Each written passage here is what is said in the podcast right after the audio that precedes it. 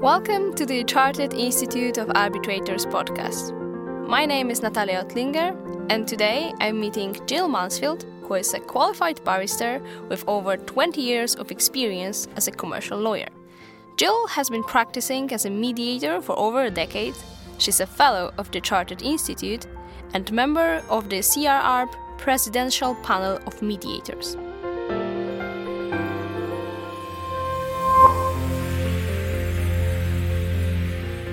Some of our listeners may be more familiar with CIArb's work in the field of arbitration, but of course, CIArb offers dispute avoidance and dispute management across a wide range of dispute resolution techniques, including, of course, mediation. That's why I'm here today with Jill to discuss the benefits of mediation and initiatives undertaken to increase the use of mediation in resolving commercial disputes. Hi, Natalia. Thank you. It's great to be here. Thank you, Jill.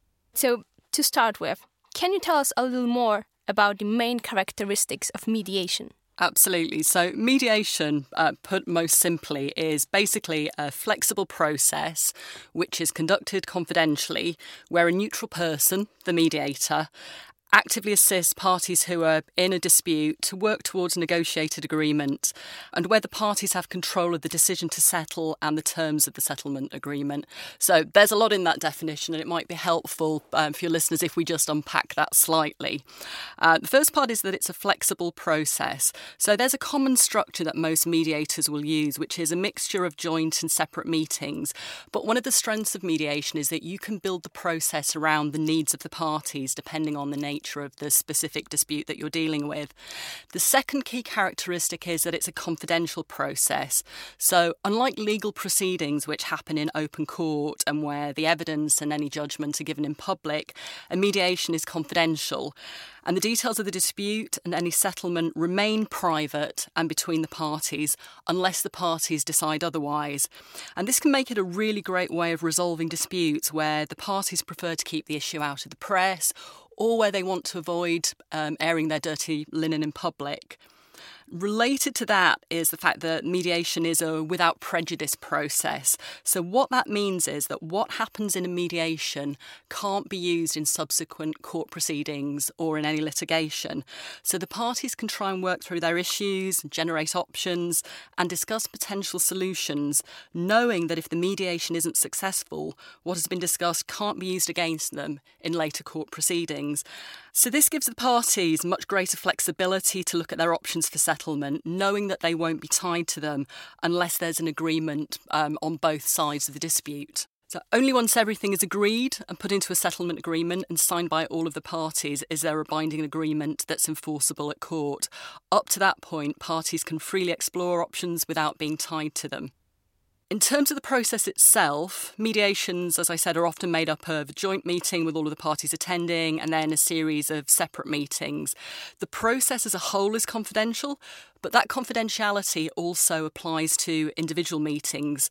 So, what is said in those individual meetings is also confidential and will only be shared with the other party with the specific agreement of the party sharing the information. And this enables the mediator to have an overview of the whole of the dispute, to see what the parties aren't willing to share with each other, and then to help the parties work out a solution that might not otherwise have been obtained because of the information that they choose to withhold. And can you tell us more about the role of the mediator? So, for me, there are two main elements of the role that are particularly key. The first element is neutrality. So, the mediator is a neutral third party. They're impartial, they have no vested interest in the outcome of the dispute. And that means that they can work with both parties to try and find a solution that everyone can live with. That neutrality and the ability to build trust with all of the parties that stems from that neutrality is vital. So sometimes we as mediators hear from lawyers that they've tried negotiating a settlement and it hasn't worked, so they don't believe that mediation will work either.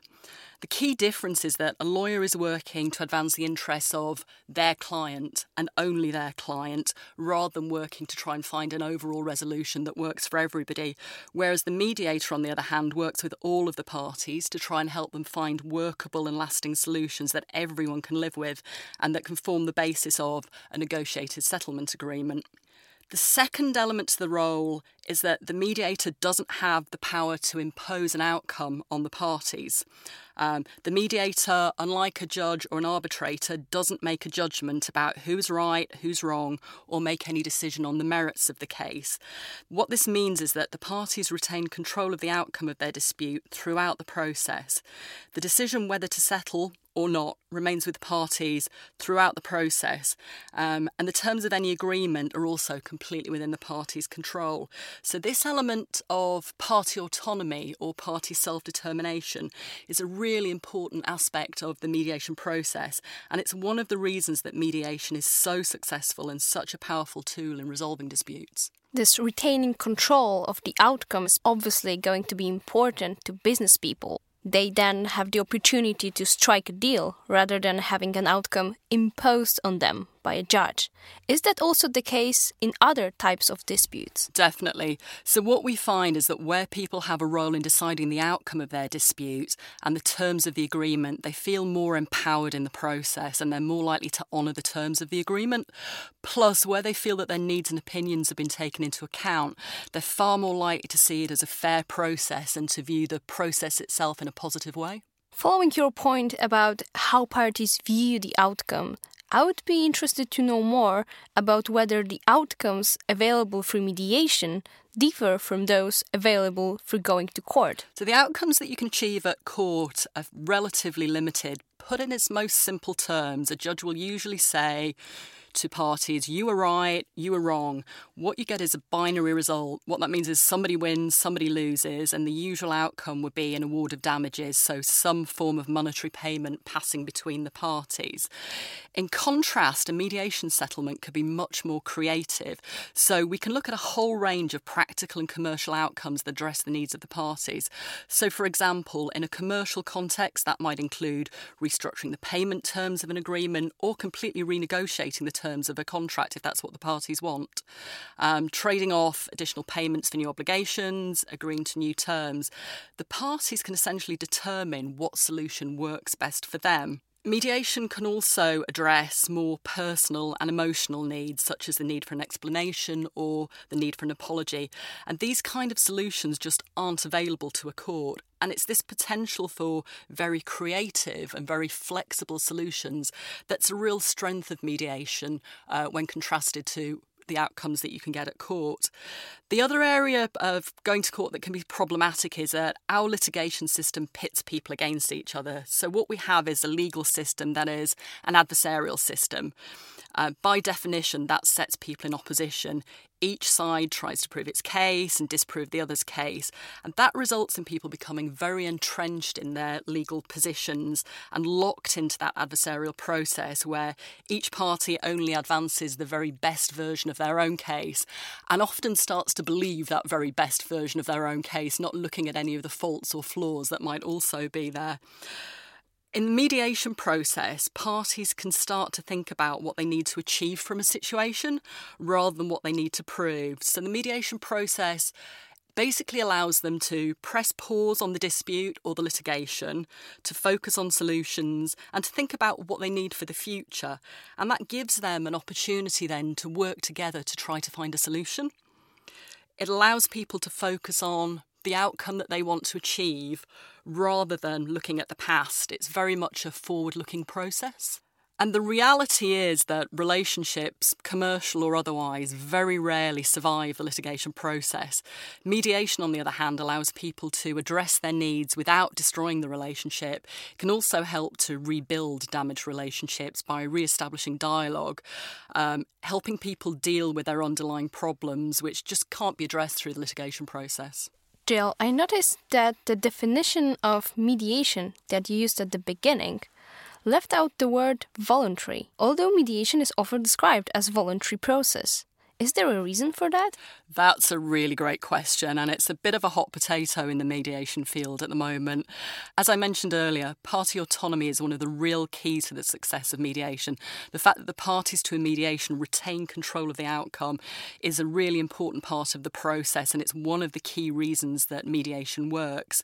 But in many jurisdictions, including in the UK and Ireland and beyond, there is a growing feeling that mediation isn't being used as widely as it could be or should be within our legal system. In most quarters now, there's a general acceptance of the benefits of mediation that we've just talked about and that mediation works, but there's less consensus about how we encourage more people to use it what we find as mediators is that parties who may initially be reluctant to use mediation are often very vocal converts having been through the process. So, mediators regularly hear it will never work, or the other side are unreasonable and will never agree to it, or that even if they do agree to it, they won't negotiate in good faith. Or what we sometimes hear from lawyers is we've tried negotiating and it hasn't worked, so this won't either. But the reality is that it does work. According to a survey in 2018, 89% of commercial mediations um, actually result in a settlement on the day of the mediation or shortly afterwards.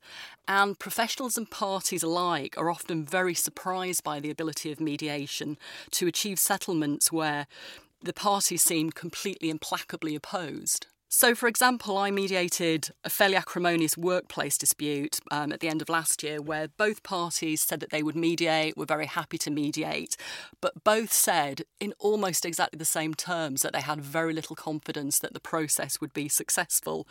Yet, within a really short period, they'd both apologised to each other.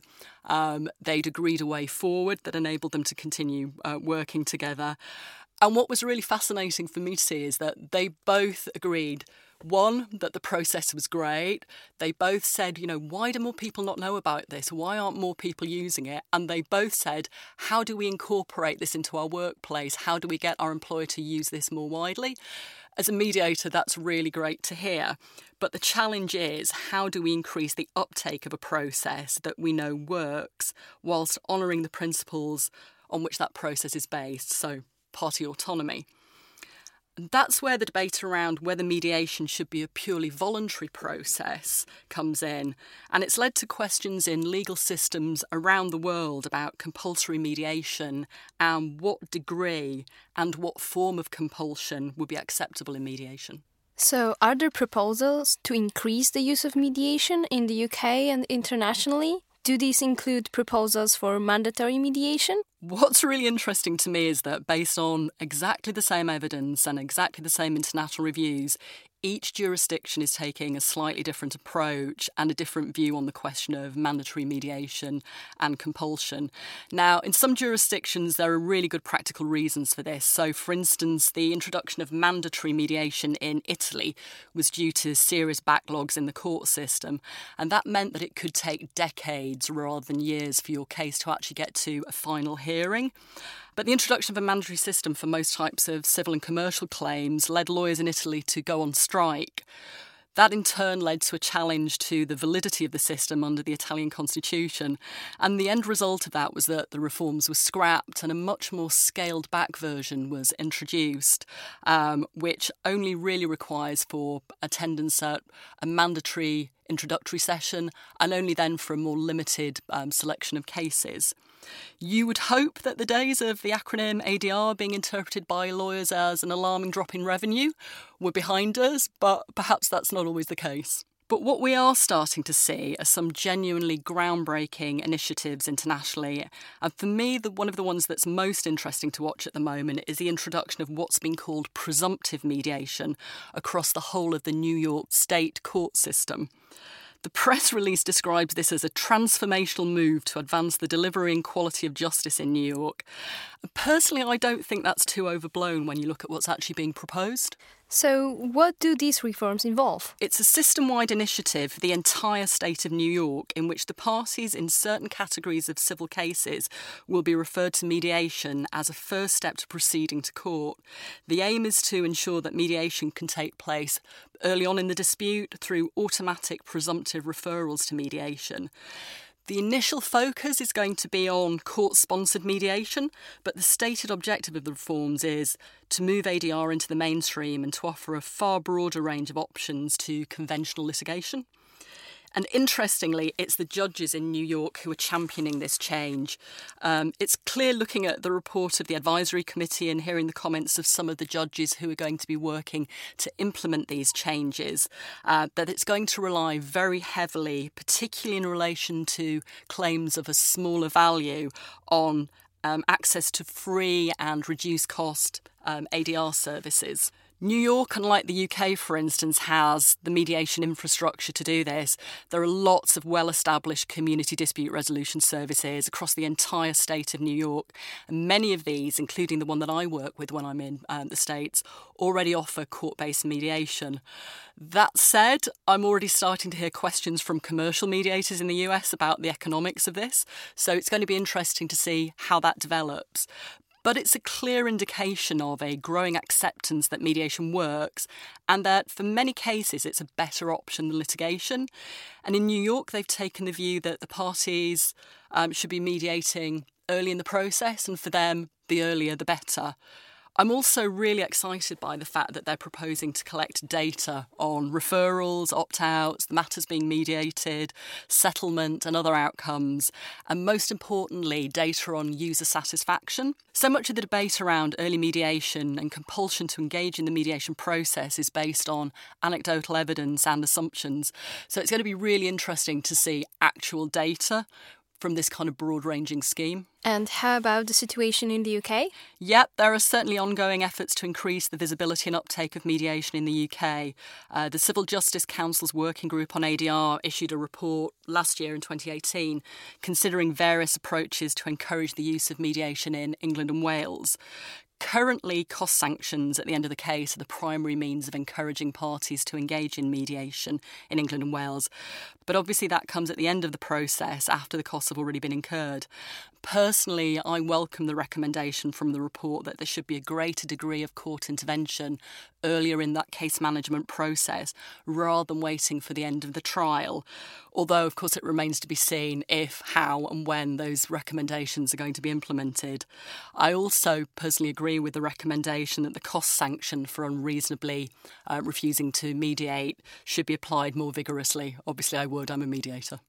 Sadly, the report shies away from some of the more radical and transformational approaches um, that we've seen in New York and elsewhere in the world. And for many, the report feels like a bit of a lost opportunity. And it's been really interesting to compare the rationales to the different approaches being taken in New York State and in England and Wales particularly in relation to the timing of mediation, so when the mediation should happen in the litigation process. It's still an area of some controversy. The report does identify the notice to mediate process, which is used in British Columbia as a potential model for consideration, though. Under the BC model, any party to an action can initiate a mediation by serving a notice to mediate on the other party, or parties if it's a case with multiple parties. That notice then triggers a process for the selection of a mediator and the scheduling of a mediation within very fixed timeframes. And most importantly, the parties have to attend a pre mediation conference and mediation session. And the system has real teeth. So, in the event of a failure to comply, the court has a range of sanctions available. These include staying the action, so pausing the litigation until the defaulting party complies, dismissing the action, striking out a response, or making any order for costs that it considers appropriate. So the system really does have teeth. And this kind of system for the UK would require some additional uh, mediation infrastructure to be put in place, including the establishment of a court roster of mediators, some degree of agreement on the training and criteria for appointment to the roster, and also remuneration for the mediators participating. It's fair to say that the system in BC isn't without its challenges, but it's definitely an interesting basis for discussion on how mediation can be brought into the mainstream. Jill, you mentioned training. Do you think that mediator skills have wider application outside of ADR? Absolutely.